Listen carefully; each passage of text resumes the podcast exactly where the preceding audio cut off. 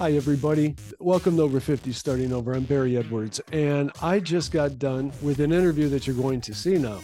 And I had the best time with Doug Noll, who is one of the world's most interesting guys. He uh, went from being an extremely successful litigation lawyer to becoming a peacemaker for the past couple decades. And uh, if you listen to this on Apple Podcasts, Google Podcasts, or whatever, this is one time I suggest maybe you want, want to pop over and just take a look at the YouTube for a bit to see the gleam in this guy's eye. He not only will help us with our interpersonal relationships in this interview, but he exudes what I really wanted 050 to always be, and that is he he went for happiness. You know, he pursued um, all the highest acclaim at the first in the first half of his life and then uh had an epiphany and decided to pursue his true passion and it really really comes through with him. And so i think we could learn a lot from this podcast on several different levels. And thanks and i really do hope you enjoyed as much as i did and here we go. And uh, having a couple laughs here. Uh, Doug Noll, and Doug is a mediator, speaker, and award winning author of De Escalate How to Calm Barry Edwards Down in 90 Seconds or Less. Let me, t- that, that, I got a Nobel Peace Prize for that. it's how to calm an angry person down in uh, 90 seconds or less. It, this is really interesting. I listen to a lot of your podcasts and uh, I love your backstory. Just want to say uh, you were a success, very successful tr- commercial trial lawyer. I want to talk to you about that right now. For 22 years before transitioning to leadership development, problem solving, and peacemaking.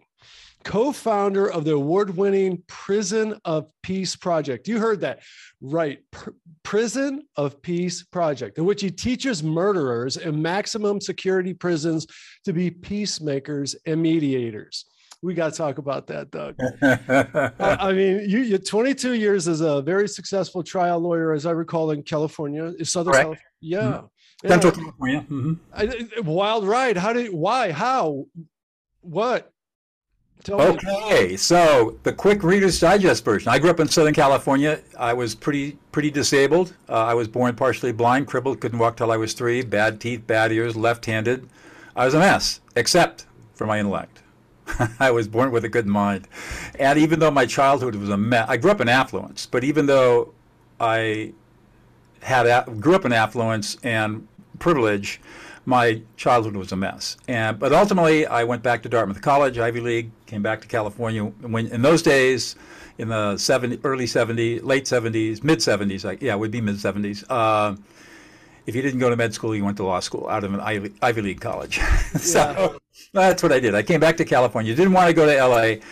hated LA. Didn't want to go to the Bay Area. So I love the mountains. So I moved to Central California. I went to law school in Sacramento, up in the Sacramento Valley, and then moved down here to Central California. I live in the exact center of the state, and right now I'm I'm uh, 60 miles from Yosemite and 40 miles from Kings Canyon, Sequoia mm. National Parks. 10 acres in the mountains. It's beautiful. Anyways, I became a trial lawyer and tried cases for 22 years. In the mid 80s, I took up the martial arts. And when I turned 40 in 1990, uh, I was awarded my second degree black belt. And my teacher said, go learn Tai Chi. You're an asshole. You're mean. You're tough. You can kick ass. You're a trial lawyer. if I teach you anymore, you're going to start hurting people.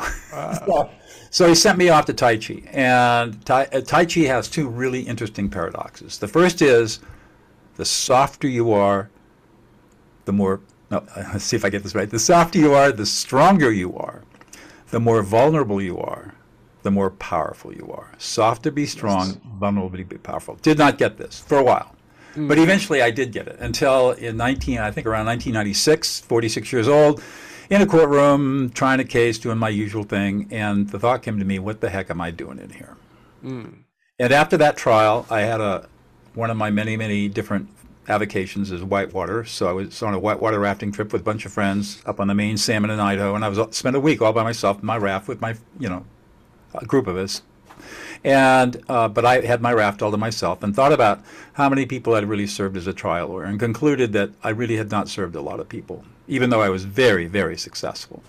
So after that trip, I came back and I learned about a new master's degree program in peacemaking and conflict studies being offered at Fresno Pacific University, and I enrolled. So in 1997, I was a full-time master's degree seven. Now I'm 47 years old. Full-time master's degree student, 10 units per semester, three quarters time law professor at our local law school, and a full-time trial lawyer. And that was the end of my first marriage.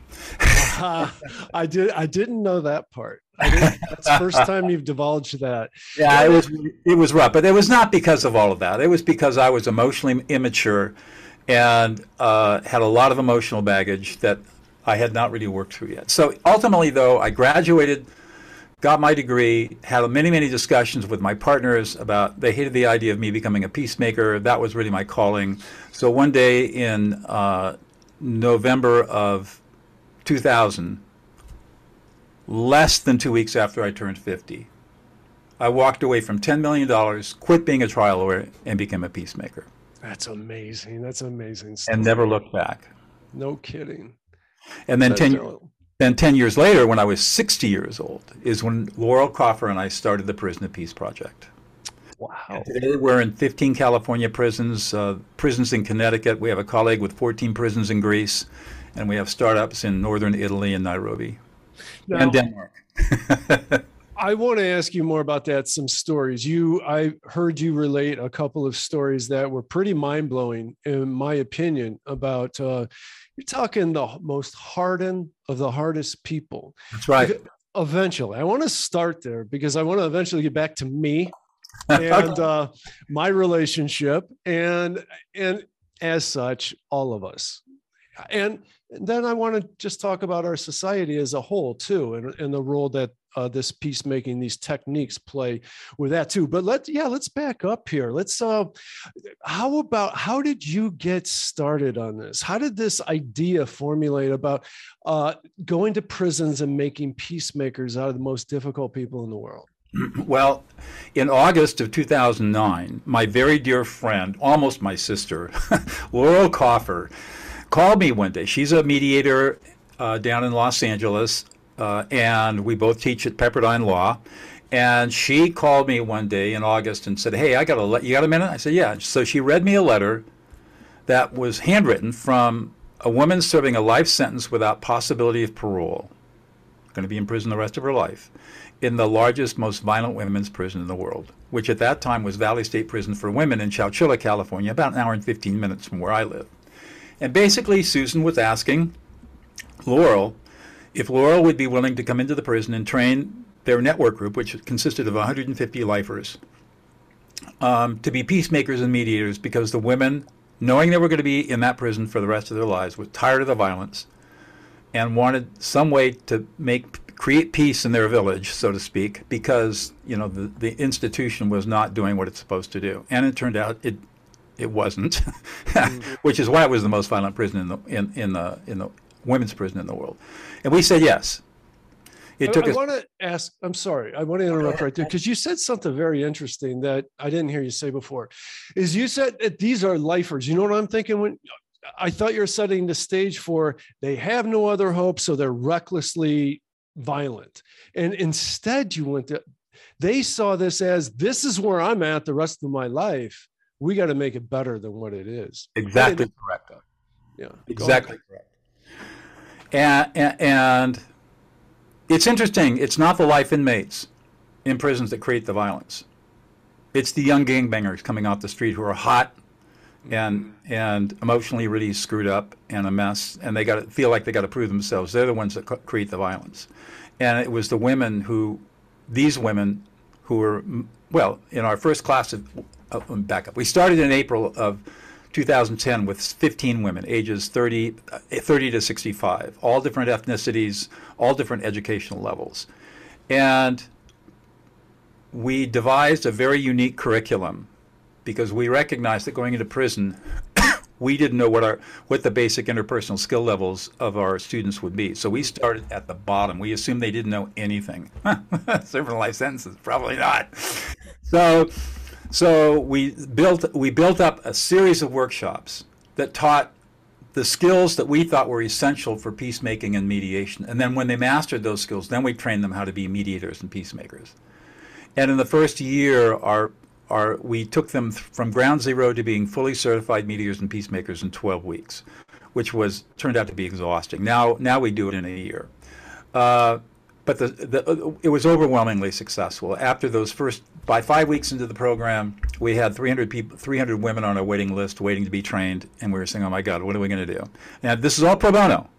We're not getting paid a dime for this. No grants, no money. We're paying for everything out of our own pocket. It's our own time. And and about that time, you're saying, why did I leave that 10 mil on the table? Oh, actually, no. I actually never regretted that. Yes, I don't make nearly as much money today as I used to, but my life is so much more fulfilling. And and then even though it was exhausting, and we were basically burning our professional practices as, as mediators and arbitrators, this was so satisfying and so powerful that as I tell people, once you start doing this work, you cannot you cannot not do it. It's just compelling. So, and the hours are long, and they're long drives, and they're miserable working conditions, and horrible places to work. you know, this is not a corporate conference center with all, everything catered. This is a maximum security prison, not designed for teaching, yeah. designed for constraining people's behaviors. And it turned out to be incredibly successful. And, you know, story after story after story that has come out of the project. And these women responded. And so by 2013, we, now we've been in there for three years, the, the program was uh, operating pretty much on its own when the Department of Corrections and Rehabilitation decided to turn it into a men's prison. So the women got shipped out to other prisons. We said we'd follow them. And ultimately, although we said no many times, we finally had to say yes. And we went back into the prison. It was now called Valley State Prison. And it was a men's prison and we started Prison of Peace with the men for the first time. Mm. And three years later, it was self-sustaining. We had trained over a thousand men in that prison, and finally, the department recognized our work and started giving us some grants to spread the project throughout the state. What kind of stat?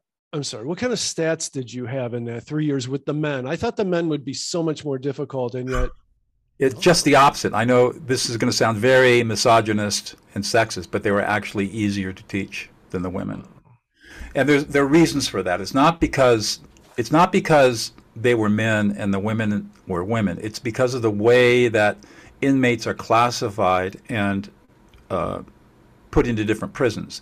With the women, because there are only two and a half women's prisons in the state, and the women only make up less than two percent of the total population in California. You know, a serial killer can be housed with a somebody who stole a Twinkies and got nailed for five five you know three strikes. So, so there's no homogeneity in the women's prisons. And mental illness, education, type of crime, propensity for violence, they're all mixed up. In the men's prisons, it's much, each prison is much more homogenous. And so the type of men that we were dealing with in, at Valley State Prison was a, they were all pretty much the same. And so it was mu- they were much easier to teach. And the other thing that happens is the men tend to self-regulate their communities a lot better than the women do. And so they're they're much more they or, they self-organize their communities a lot better, and the women aren't so good at that, just because again because of the lack of homogeneity. So the women the men turned out to be a lot easier, as it turns, and it turned out to be that turned out to be true no matter what level we were in. Uh, Valley State or yeah Valley State Prison was a level two, which is a relatively low level security, but a couple of years later I was in Corcoran, which is a level four plus. It was one of the supermaxes in California, working with gangbangers who were the first time I met them, we were in shackles and cages. Here I'm sitting in this little dungeon, 12 cages in a semicircle around me, and they're all in there with shackles, taking notes and learning from me. A 100 feet from Charles Manson's cell. I was in the belly of the beast for three years there. Now, see, no matter what you say about the men being easier, maybe you can call it, say it's misogynistic. I absolutely don't believe that because we all know men are naturally, on average, just a lot more aggressive. It's our nature. So that's why, to me, it's completely counterintuitive. Here's what's really strange this is something that people are going to have a hard time learning or understanding. I've worked with the worst of the worst. And what I learned was that one, they came from horrible childhoods. Murderers are not born, they're bred. So they were conditioned into violence. Violence was the only form of conflict resolution they knew, and they hated it. Every single one of them hated it. And when we showed them how you can resolve conflict and make peace without violence using all these different skills, we taught them over 250 different skills over the course of our curriculum. They took to it like ducks to water. They became absolute addicts and completely changed. And it to this effect of those original 15 women, all but to my knowledge, three have been released. And of the 20,000 inmates we've trained or our trainers have trained in prison and peace in California since 2010, 8,000 have been released on parole, not one reported recidivism. Oh None of our God. students have reoffended, to our knowledge. That's astounding. That's absolutely astounding. So you've only been doing this for 13, 12 years? 13, 13 years. I know that you, as you mentioned, you're probably in about 20 different locations across the world now, correct? Something well, we have colleagues every colleagues who picked this up, and you know, our, our next project is going to be in Denmark. Interestingly enough, uh, uh, we're going to go worldwide this year. We, we, when the pandemic hit in California, all in-person programming shut down for good. We, we quit in early March, and then two weeks later, the, the state said no more programming for obvious reasons. So then the state called us and said, well, you got to spend all your money by June. Well, we had like half a million, three quarters of a million dollar in grant money, and there's no way we can go into prison. So what are we going to do? Laurel and I had had this dream of filming our entire curriculum. So we hired a film, Hollywood film crew, and we did a high-end Hollywood production, and we we filmed our entire curriculum using people who we had trained as inmates, incarcerated people who are now released on parole.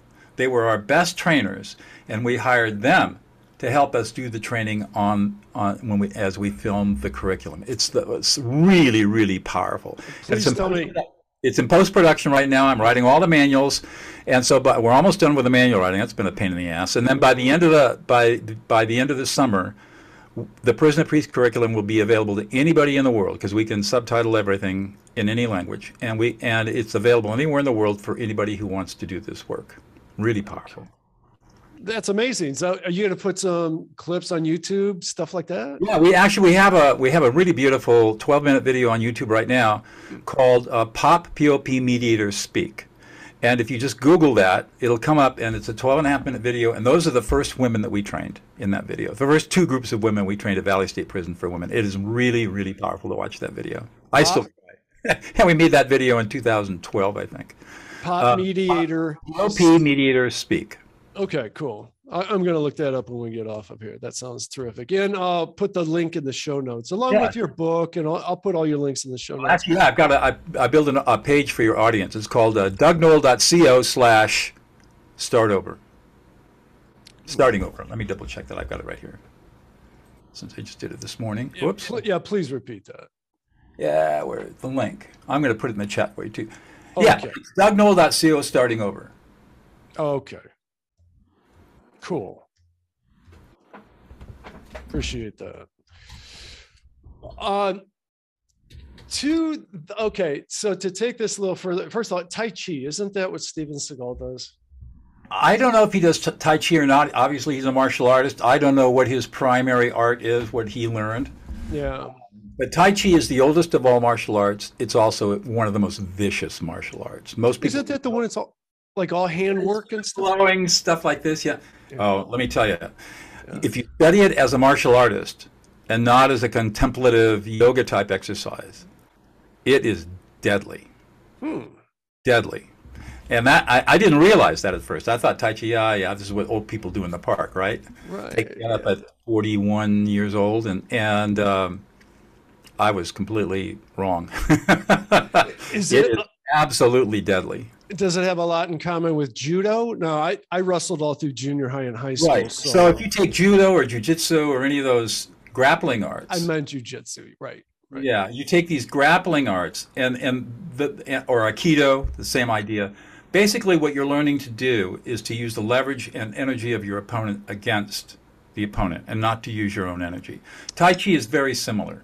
Mm-hmm. Tai Chi is the idea is you're going to be deflecting and moving, and you're moving, you're working with chi or energy and you're you you never use your own energy. You're always using your opponent's energy. And whatever they do you're just moving and flowing with with you flow with their energy and then redirect them to wherever you want them to go or wherever you want them to do. Which is completely the opposite of what you were doing prior where you were a bull in a china shop. That's right. And that's why the paradoxes were so hard for me to understand. Correct. And i see the point of uh, something like uh, the weaker you are the more powerful you are and uh, softer. You're never weak Okay. You're soft and vulnerable to be strong and powerful. Because of leverage, correct? Leverage and flow. Okay. Leverage and flow.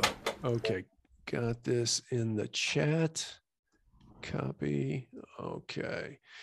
And okay, so how about if we start making this segue? Because what I, I wanted to set the groundwork of how powerful this is and I'm really not even done with the prison stuff yet because I, I, I we, could, we, could, talk about it for hours. Really, I know it's fascinating because it, okay, on the one hand, the amount of accomplishment that you've done in 13 years, you almost subtract two of them because of COVID. We all lost those years out of our lives. Right. Uh, you made a tremendous lot of progress in that time, but on the other hand, that's not very much time. That's that goes by quick what I want to ask you is we got a movement here going on across America that the debate, the the conflict about uh, DAs letting prisoners out of prison too early, not setting bail high enough, and all that. And as I'm listening to different podcasts that you're on and you're talking about it, I'm starting to get an understanding of where they're coming from mentally. Is they're like they they have potential these are good people that have potential that need another chance that are being treated unfairly by the system. But that's only half of it. The other half is what you've been bringing to the table is the training eh, to give them what they've been truly hungering for and missing. So put these two together, we might be really onto something.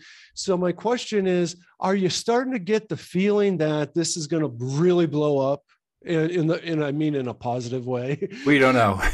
Okay. We don't know. Here's the here, we, we, we face a lot of headwinds, not uh, a lot of headwinds in the United States. And the headwinds we face is that, um, first of all, the science shows that for every dollar put into rehabilitation in our prison system, the, the, the state saves $1,000. Mm. Rehabilitation is the only way out of the prison industrial complex. Yeah.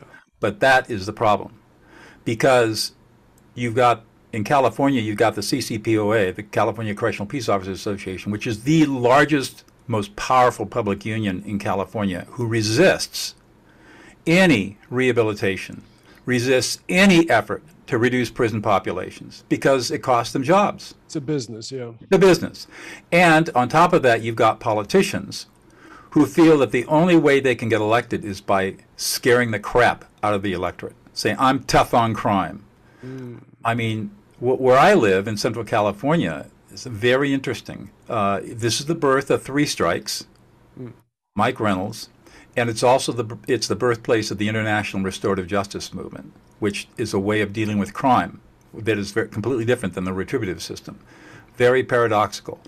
So we've got, and then we've got an elect, we've got the voters, who the, the the likelihood of somebody getting being a victim of a crime is less than getting struck by lightning in many places in the country. There's some places that are more violent than others, but even living in a, say, a, a violent, like Chicago is going through a lot of violence right now, but even living in Chicago, they're only, it's a bounded area where all the violence is. If you live outside of that bounded area in the more, in the more middle class, affluent parts of Chicago, the likelihood of you getting mugged or is, is like really small. Yeah. But the media, here's the third problem, the media, because it wants to get eyes on the news, right? Not eyes on pages, will overinflate, overexaggerate, amplify crime to make it look like it's everywhere.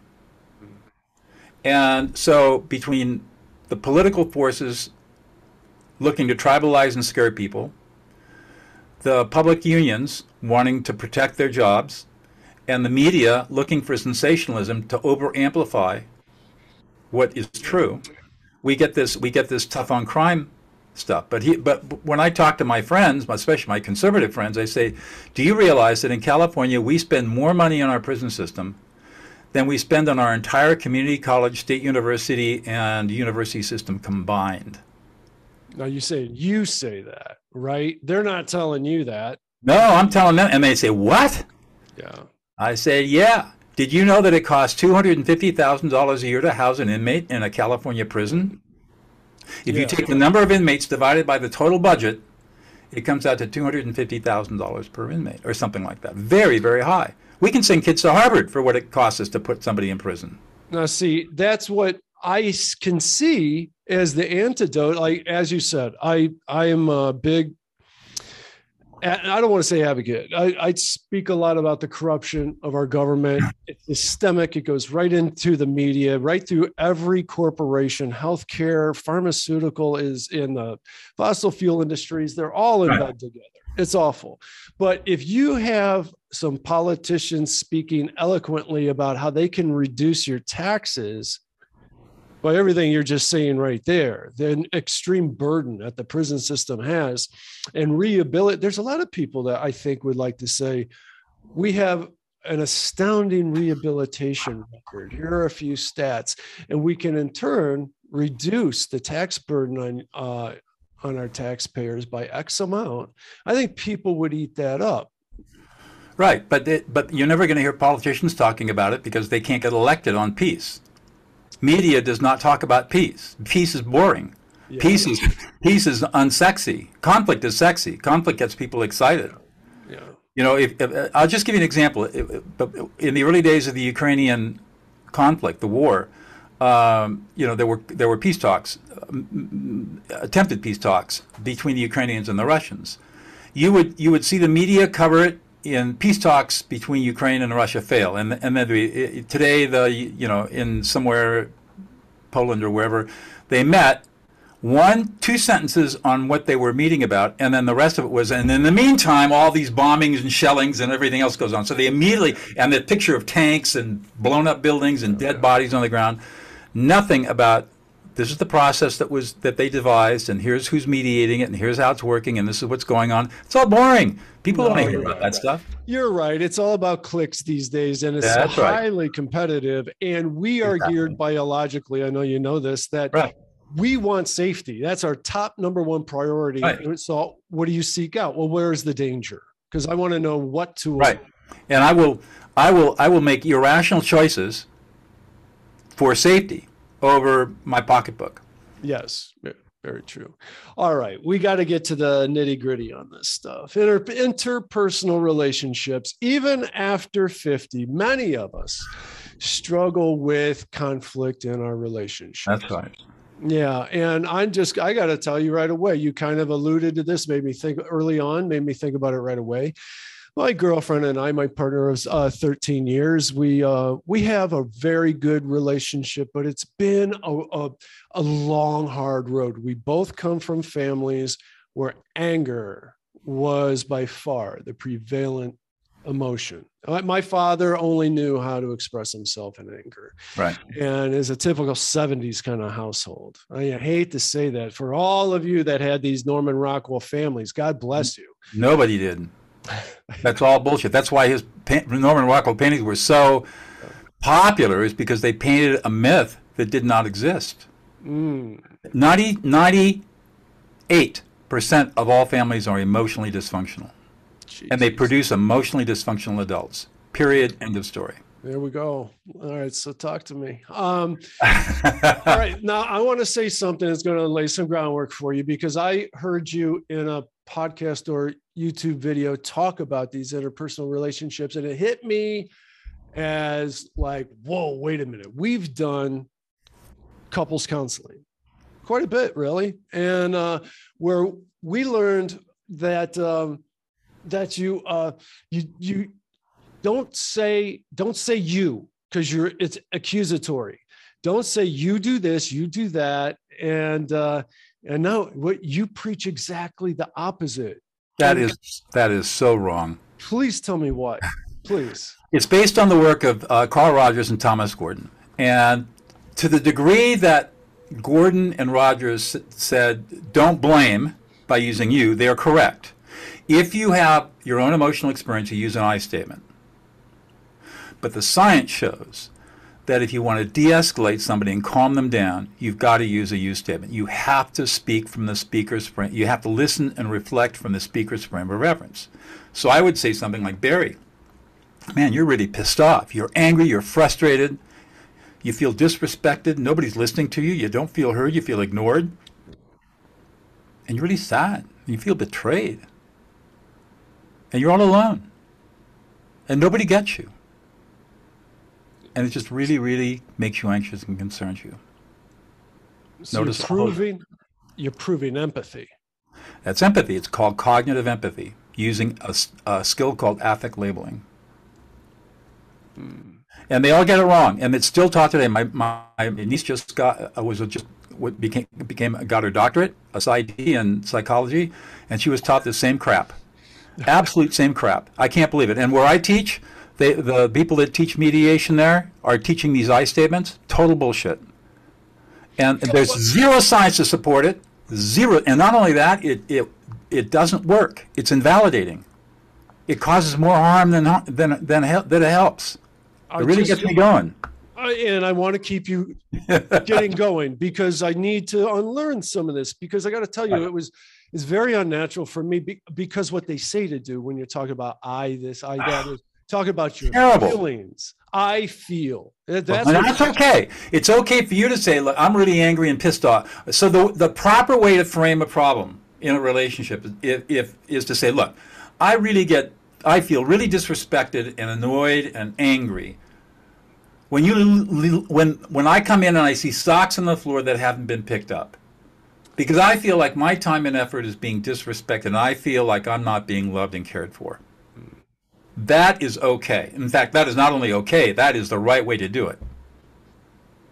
Now, the other person might say something like, uh, well, I didn't think that leaving socks on the floor is such a big deal. I mean, why are you making such a big deal out of a mountain, out of a molehill? And then your response would be, because that's an invalidating statement, you would say, so, so you're feeling really anxious and a little bit disrespected that you can't do what you want to do. And you're upset over the fact that you just want to live the life that you want to lead without without any interference from anybody else. And all your life, people have always told you what to do, and no one's ever respected you, and you always felt left alone, and without love, and you really want to be loved, and the other person will start to cry. Oh my God! What's going on? My my girlfriend is 100% Sicilian, and so that said a lot right there, didn't it? That, that that's right. That's a culture. Tone means everything. Tone, tone is more advanced, but yes, it's important. Mm-hmm. Uh, but the most important thing is to reflect back the speaker's emotions using a use statement. That is the most, that is it, it, it, There's brain scanning studies that show why this works the way that it does. And when people come at me with nonviolent communication or active listening, I say, "Where's your science?" Yeah. I'll show you mine if you show me yours.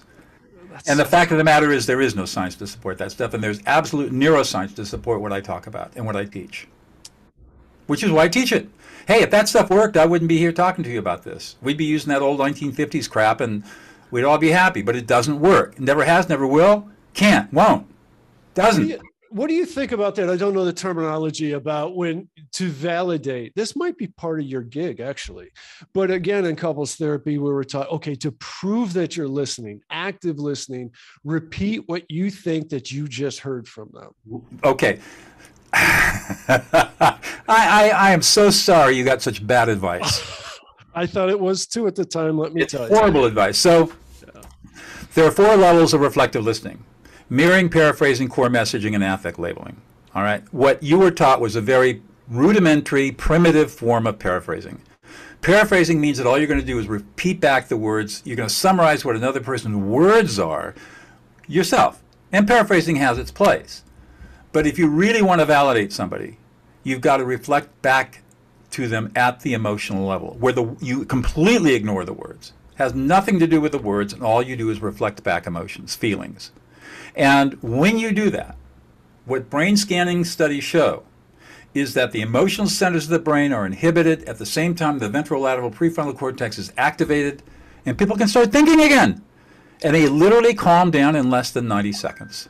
Do you think literally. of an example to illustrate that a little better? You, I, yeah. Um, tell me a quick story about an issue you had with your girlfriend. Oh boy, you just put me on the spot there. Okay, yeah, I got. Oh, there goes Charlie. Um, Yeah. So last night she got really mad about something. I don't know what. Apparently, I woke her up. So you were really, you, first of all, you were taken aback that she was really angry. All of a sudden, she exploded, and that surprised you, and it caused you. You got, you felt really anxious. Yeah. And you were really confused, and you were upset because you love her and you hate to see her upset, and the fact that you might have been the cause of that upset caused you a little bit of shame and humiliation, even though you were confused and didn't know exactly what happened. And no matter what you did, you felt lost because she couldn't seem to quiet down. And that was really frustrating and upsetting to you. Anxious was a good word for that. Anxious, you felt really anxious about it. Yes, yes, yes. And that was really oh. good. That was good. All right, now stop. Now, what did you just experience when I did that with you? Um, a bit of relief. Uh huh. Exactly. Yeah, it was like catharsis, like you just pulled That's something right. out of me. That's right. I didn't pull anything out of you. All I did was label your emotional experience to allow your brain to process the experience that you had. I'm lending you my prefrontal cortex for the 30 or 40 seconds it takes for your brain to process your own emotional experience. It's very interesting. Yeah. Okay, so when when I'm on my own and that situation repeats itself, what am I supposed to do? So, ignore the words take a moment and allow yourself to process the emotions that your girlfriend is feeling and then reflect back her emotions with a simple you statement. Oh, you are. And you're going to start off with angry, typically a Sicilian, anger, anger. You're really upset, you're really angry, you're pissed off. You don't feel listened to, you feel disrespected, you don't feel appreciated or supported. And then you might go to, you feel really sad, and you don't feel loved, you feel abandoned. You feel you feel completely unlovable. And the whole thing is just really upsetting to you. If you just said that, just how long did that take? 20 seconds? That'll yeah, calm I was wondering if I'd still be alive by 10 seconds into that though. You would be. Yeah. Because our brain we crave emotional validation. That's the one thing that we want more than anything else is to is to be understood by somebody else at a very deep level. I could back that up irrefutably because of how many times I know that I sucked at it throughout my life, invalidating. So did I. yeah. And I, I learned this. I mean, I developed this skill because I didn't have anything else. As a peacemaker, I was walking into these intense conflicts, getting paid big bucks to get things calmed down and solve problems, and I had no tools. And I tried all that active listening crap and nonviolent communication, all that BS. And I took every listening course that I could find. And none of it worked. None of it worked.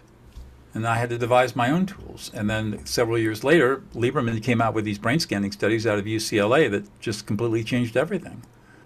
So this I've got I've got skills that science supports. Okay, how about let's take that throughout the family a little bit. What if you have that um, I, I have friends like this. This is not my situation, but um, that has the overbearing mother and uh, that is hard to mm, hard to deal with. Very stubborn, uh, even to the point of her safeties that were at risk because she's frail and yet very she's very very emotionally triggered. And right. they have a hard time dealing with. So here is what's going on um, she is not emotionally safe. She has never experienced emotional safety. She, she, and so the only way that she can protect herself from being feeling vulnerable and and unsafe is by biting back hard. Okay, we got cut off there for a minute, but I was talking about my friend's uh, mother who's very cantankerous, and you were saying that she's never felt valid, emotionally safe. Correct. That's ever, ever. So, the way you deal with her is you've got to create emotional safety for her. And this will be very frightening for her in the beginning because because it's going to be like a little mouse sticking her nose out of the hole, looking around, where's that cat? And the way you create emotional safety is by being non-reactive around her and simply labeling back her emotions very gently. Oh, mom, you're really pissed off. You're really angry. Stop. Yeah, I'm really angry. you know, really frustrated. Yeah. Or she'll say, No, I'm not angry. yeah, that's more like it. Yeah. Okay. Well, of course she's angry. Right. But she can't accept her own emotions because to accept her own emotions means for her she has to be vulnerable. And she doesn't get the tai chi paradox. To be powerful you have to be vulnerable. So uh, so it, it, and so this is a reconditioning process that will can take some time. And you know I, frankly i did it with my mother. I mean unfortunately i kind of think she's in her last days last weeks. Don't know. We won't know. But i mean she's not she went on a big slide. She's 95 years old. Mm. but for the last 15 years, I've had a, a, relationship with her that I did not have before that because I've been able to use these skills and create, you know, emotional safety for her. It's very paradoxical because as a child, I want emotional safety from my mother. But as an adult peacemaker, yeah. I recognize that I am never going to get that from her. If I want if I want safety for myself, I have to create my own emotional safety. But what the gift I can give her is to create emotional safety for her so that whenever she's around me or my wife, no matter what, she's always safe. And we always create a place for her where she can say whatever she wants to say, she can behave in any way she wants to behave, and she's always kind kind, but she can be a little critical. She has been critical in the past, and that's all gone away. Mm. And uh, at least with us. And so that's the secret. But you have to be in a place where, number one, you want to do that for your mother, and two, you have the patience to do it, and three, you've de- developed the skills to do it. Mm-hmm. So it takes three things to be now. I want to get to something. It's related to that. It's basically this is a technique I heard from you on a couple of podcasts, YouTube videos, that anybody that's difficult. This is the technique that you use it with anybody that's difficult. It could be the mother situation that we're just talking about, and that is uh, not listen to the the words. Ignore the words. Yeah, yeah. We're we're totally focused on words because that's what we were taught as children. But if you're going to be really sophisticated at this and you really want to calm people down, the words mean nothing. So the very first thing you have to learn how to do is take those angry words and turn them into white noise. You don't, uh, uh, whatever you're saying, I'm not listening to you. And that gives you the freedom to focus on what emotions are you experiencing right now. And emotions come in six layers. So one of the things that I teach is that in order to understand people's emotions, it's unstructured data. Emotions are unstructured data for most people because they've never been trained in how to structure emotional data and look at it and process it. And our brains do not do well with unstructured data. We can't process unstructured data. So here's the structure.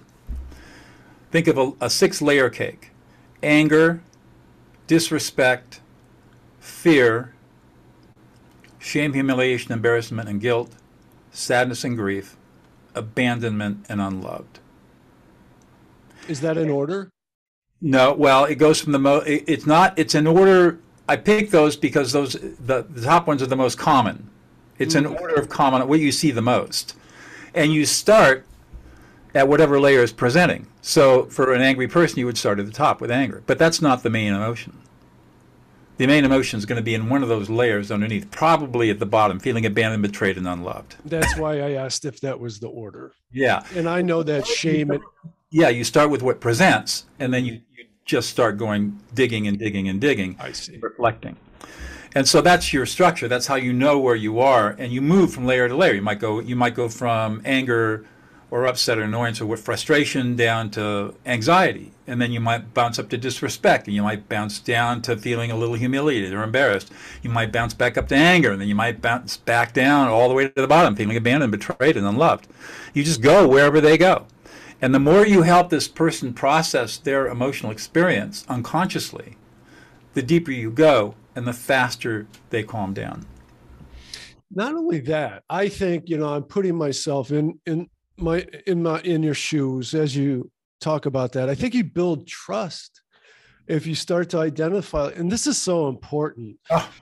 you know you're defensive if you don't have emotional trust that you go oh you know what? I've had girlfriends use say this uh, to me over the years all the time is if i tell you that you'll one day you'll use it against me. Right.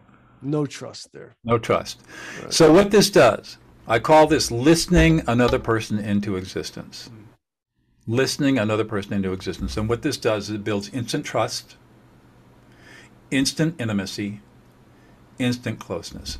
Because when you listen another person into existence by validating their emotions in the moment, they feel for the first time in their lives like they have been deeply heard and you get them. And you get them in a very, very deep way. Extremely powerful. And if this is, it's so powerful, it's a foundational skill that I think every person needs to master. And it's just as applicable in our business and professional lives as it is in our personal lives. And this is the first skill we teach our inmates, our incarcerated students. And when they learn this skill and master it, they completely change. They go from being hard cases to normal human beings. It takes about six weeks. And they go through this transformation and they're completely changed. Mm. And it happens every single time. There isn't one student that I've ever had that didn't go through the transformation. I think I understand something here about um, when you have to be vulnerable in order to be strong. This is oh, when soft to be strong, uh huh. Yeah, this is when it, there it is it's coming together because like you talked about first don't listen to the words that you're going to you know listen that if you do you're going to hear some triggering things and all that. Right. well this is where you open up your heart. You take a few shots. You do. I mean but, I, so but you don't. If you ignore the words you're yeah. not going to get triggered. And the moment that you drop into really focusing on somebody else's emotional experience you move, you put a bubble around yourself that protects you from being upset. And you see, and that's where, and then out of that emerges compassion. And you're no longer worried about your own ego being hurt. Now you hold compassion for them. Oh, you're really emotional. You're really upset. Let me let me help reflect and help you process this. I mean, this is what you're saying to yourself. And now all of a sudden, because you've taken the courage to not worry about yourself, but to think about the other person's emotions and reflect them, now you are vulnerable and powerful. Mm, I, I totally soft and strong, and it works every single time without fail. Otherwise, we couldn't use it in the prisons. And again, I'll say I think it's because you build trust. You build emotional trust. Well, that that flows from. You're right, but it flows from the process. Mm. It flows from the process. A couple weeks ago, I did an interview like this with Dr. Stephen Trzeciak, uh, author of uh, Wonder Drug and before that Compassionomics, and it's all about everything he's done is science based on compassion and its ability to uh, kill burnout, uh, yeah. to build your relationships. But the amount of dopamine and serotonin and all that that you get from everything you're talking about right there, being compassionate with somebody that's super close to you, first and foremost, is the biggest one. Like you, it just triggers all the good stuff. And here's here's what here's what makes me different from all these other guys. Everybody else will tell you what to do. They'll tell you, well, you have to be compassionate. Oh, you have to be you have to show empathy. Oh, you have to be emotionally intelligent. Easier said. They're giving you the what's, but not the how's. Yeah, yeah. And what I teach is the how. This is how you do it. And when you do this, all these things flow yeah. from the activity of actually listening to and reflecting back somebody's emotions. And you have to overcome a lot of cultural hurdles because we are not we are taught that emotions are bad, they're vulnerable, they're weak, they're irrational. This whole myth of rationality, you know, is totally wrong. We've been taught this for 4,000 years, so it's very difficult to discard what seems to be conventional wisdom when when it's actually false and there's no science to support it. And what the truth is, we're 98% emotional and only 2% rational. So we have to overcome that that baggage, and that that that's why I coach and teach this is because people need the coaching and the support for the first couple of weeks to overcome the fear of and the awkwardness of telling somebody how they feel because it's very it feels very unnatural until you get it and then you'll never go back because it's it's well of course is the only way you can be. Well you again uh, we're talking about with you with as soon as you start practicing this and you start getting this incredible feedback for the first time that's you're right. getting your own dopamine hits. That's right. It's it, that's why it's so self-affirming. And you you need the help of a coach for the first couple of weeks to help you overcome the fear of looking like an idiot of being patronizing of being rude of being vulnerable and afraid that you're going to get attacked. You need some help with that. You need support then once you get past that first two or three weeks, then it's a self-affirming practice and you just get stronger and stronger at it. Okay so i want to take this to this level. It gets harder for you now. And i have an ultimate level if we can get to it that i i think i'll stump you completely. Okay on this one this is the social media level and i call that online road rage. All right people have been learn learning to behave so badly that's right advent in social media people my age that I've known for years are acting like ill-behaved children, very insulting. Yeah, they're acting like six-year-olds. Yeah. Mm. Um, There's no consequence. You can do you can do whatever you want without consequence. You do not have to take personal responsibility for your behavior on social media. But you would think that we would be so conditioned by now. No, no, no. Remember, 98% of all families are emotionally dysfunctional. The the the implication there, the unstated truth is that most people stop emotionally maturing at six years old, six to eight years old. And we grow into these physical adult bodies. We come up with coping me- mechanisms to make it look like we're really cool and we're all put together. But in fact, we are emotional six-year-olds. And when when the when the when the veneer is stripped away, we go back to being six years old. and that's what you're seeing on social media. Now, here's a really cool thing. I have a pretty big social media platform. Uh, I'm on a lot of platforms, but I get snarky comments. Not so much now, but you all you do is all you do is label their emotions. So somebody comes in and said, "This is all. This is just a big pile of horseshit" or something like that, right? Or some really snarky, mean comment. I said, "Oh, you're really angry." I write this out. I comment. You're frustrated. You're angry. You feel disrespected. You don't feel appreciated. You don't feel heard. You're really worried and concerned, and you're sad, and you feel completely unloved. I will actually type that out in the comment they go away forever. Oh my God, really? I them again. I will try that. I will try that, but I don't. I it works well in texting too. So if somebody texts you a snarky message, just reflect back what their emotions are in the moment. You are whatever. That's, you feel disrespected and angry. That's really good advice because these are such low levels of communication when you can't look somebody in the eye, you can't see their emotion, you can't hear the inflection. You can't hear the inflection of their voice, though. You, you can't. You, that's right. You're miss, missing a lot of data. Yes. But you can infer a lot of data. That's the problem because we always run with the worst. Well, but if you go with the word, the written word, mm. in order for somebody to convey an emotion in writing, they have to they have to phrase, use certain phrases and certain words that that are emotional in nature. Mm. So they're making a snarky, disrespectful, insulting comment. They have to be insulting and snarky and disrespectful and use language that that's way. So in this case, you're not ignoring the words, you're ignoring the content of the words and reflecting on the emotions behind the words. Okay, totally get that. Now, what if you're dealing, this is real life stuff here, dealing with a client via email that I don't know that well, but I'm getting all the snark out of that. And, you know, they're my customer. So I have to be very, but, you know, it's just oozing through the verbiage of the email. Right. How do you, how do I, and I, I don't tell them, oh, you're feeling, you're feeling ashamed. You're feeling guilt. You must have had a shitty childhood. well, no, uh, you have to use discernment when you do this. Yeah. And you only go as deep as is appropriate for the context. Yeah. Relationship and situation. And there are some situations where you won't go deep at all. You'll go only go two layers, three layers, three layers, maybe. Um, you know, I don't get phone calls at all except when I'm on podcasts.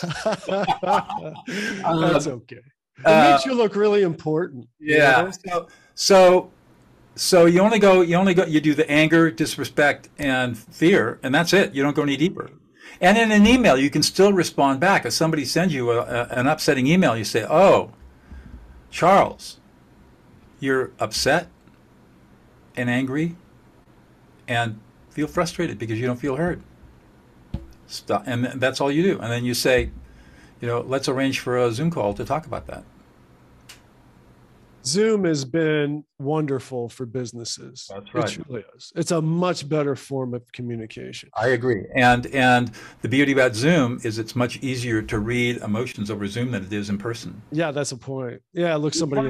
we're not distracted by everything going on around us. Yeah. And all we can do is just focus on what this person is feeling and experiencing. All right, you ready to get stumped? sure. I always like to get stumped. It's a learning all right. experience. All right. So because everything that you've talked I've heard you talk about has been really, really good, spot on stuff, but it's interpersonal. With me, I battled anger my whole life on a personal level because of what I mirrored from my father. I see, I witnessed my father for obviously as long as I could remember being pissed off at the universe for making things go badly. And so I've learned it's a victim mentality right there. Sure it is. Yeah. So I've I've been kind of I've been conditioned to that as well, and it's like I try to overcompensate. I know that you're Murphy's law. I know that you're going to try to make this go wrong, and you know, God damn it, you just did it. And uh, okay, you uh, you going to deal with that? Yeah. okay. So here's here's what I want you to do. Every time you feel that anger come up, doesn't matter how often it is. All I want you to do is acknowledge your anger. I am really angry. Yeah. Then I want you to go into the layers. All right, what else am I feeling besides angry? I feel disrespected. I feel cheated. I feel like I feel like somebody is taking something away from me that I deserve, and that really pisses me off. And I'm a little anxious and worried. And I'm a little sad because I don't like being angry and I'm missing something. And really, in this moment, this anger, I don't feel loved. I feel abandoned, and I don't even feel like I'm worthy of love from other people. Just say that to yourself every single time you feel angry. I have to say that I'm embarrassed by it, if that's the right word. I don't like it. I yes. it's it's a. And let me explain why. Of course, you know it, it's awkward and it's very uncomfortable. You've been taught that emotions are bad.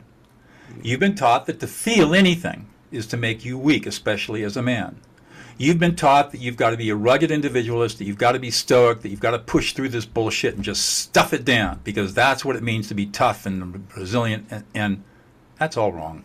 Oh, I believe that. All it does is create more pain and more agony. Be courageous enough and vulnerable enough to acknowledge you don't have to say this to anybody else other than yourself and you can even you can even write it down on a piece of paper and then throw the paper away if you need to but acknowledge your own emotional experience as deeply as you can every time you feel that anger come up. And don't don't leave it alone at just the anger. Oh, I'm really pissed off right now. Okay, I really I'm really pissed off, and I know there's six other emotions underneath that. What are they? And you structure the data. You go through the disrespect emotions, and then you go through the fear emotions, and then you go through the shame, humiliation, embarrassment, and grief, and sadness, and abandonment. You go through them all, and just just by rote, just go through them and, and some will click. Oh, mm-hmm. that's what I'm feeling. I'm feeling unappreciated. I'm feeling unsupported. I feel cheated. I feel betrayed. Oh, that's it. I get it. And all of a sudden the anger goes away. Okay, I'm definitely going to try that. I mean, and, I mean, I'm really and, and overcome overcome your fear and the the awkwardness and the fear that you have. And here's here's the one of the things again why why I have to coach people through this is because We've been taught that emotions are so evil. And so we have suppressed all of these negative emotions inside ourselves as adults for years and years and years and years. And we got this cauldron of painful, uncomfortable emotions that are inside us that we've never processed before. And we have a fear that if we dive into that cesspool, we'll never come out. Or we will lose what it is that we value the most our resilience and strength yeah. and toughness. And the fact of the matter is that the resilience and toughness that you experience now is like a very thin sheet of plaster with no backing on it. It'll shatter in a heartbeat. Mm. When you get in and dive into that emotional pool and start acknowledging all of your emotions, you gain a strength that goes beyond steel. Again, the Tai Chi paradox: soft oh. strong, vulnerable to be powerful. And you, but you have to experience it mm. in order to learn it. That wasn't and, lost on me. You have to experience it. And that means you have to have courage. Yeah. I had to go through this. I mean, I was just like you, just like you. I had all this anger from from being so disabled and nobody caring for me and nobody figuring out how to help me and I had to learn everything on my own and it was physically painful and emotionally painful and incredibly frustrating. Imagine being 5 years old and barely being able to run and keeping up with all your friends, you know, and not be blind, trying out for little league baseball, couldn't see the baseball because I didn't I didn't have glasses until finally the fourth grade. They finally figured out that my vision was 2400, you know, I don't know what what that is means. healing in school? You know, I mean, So to this day, well, you probably had surgery on your eyes. oh yeah, I, I, I got these big thick glasses. That was, a, of course, a buzzkill for the girls too. Yeah. Um, I was nerdy long before nerdiness was cool. Yeah, but ultimately, yeah, I, I, I start, finally got some con- uh, later in life contact lenses, but then we started getting, you know, you get this thing called a corneal intrusion, lack of oxygen to the eye, so that I couldn't wear contacts anymore. But that was when RK surgery came in. They did RK surgery. I mean, it was like overnight miracle. I went what- from blind to perfect vision Really? and then and then then LASIK came in and we had to do corrections 15 years later and then and then a couple of years ago I got cataract surgery I had early onset onset cataracts and my ophthalmologist said let's just get rid of those things you're young you're healthy this is the time to do it they'll never bother you again and it's not Well, got great story. hey, I got to ask you something on a personal level. When I just looking you up and stuff, your wife does energy work, right? she does That's very interesting. I mean, I don't know. I you set the stage for yourself as being this macho tough guy and all of that. I, know? I'm an energy practitioner too. I'm a certified pranic healer, Arhatic yoga.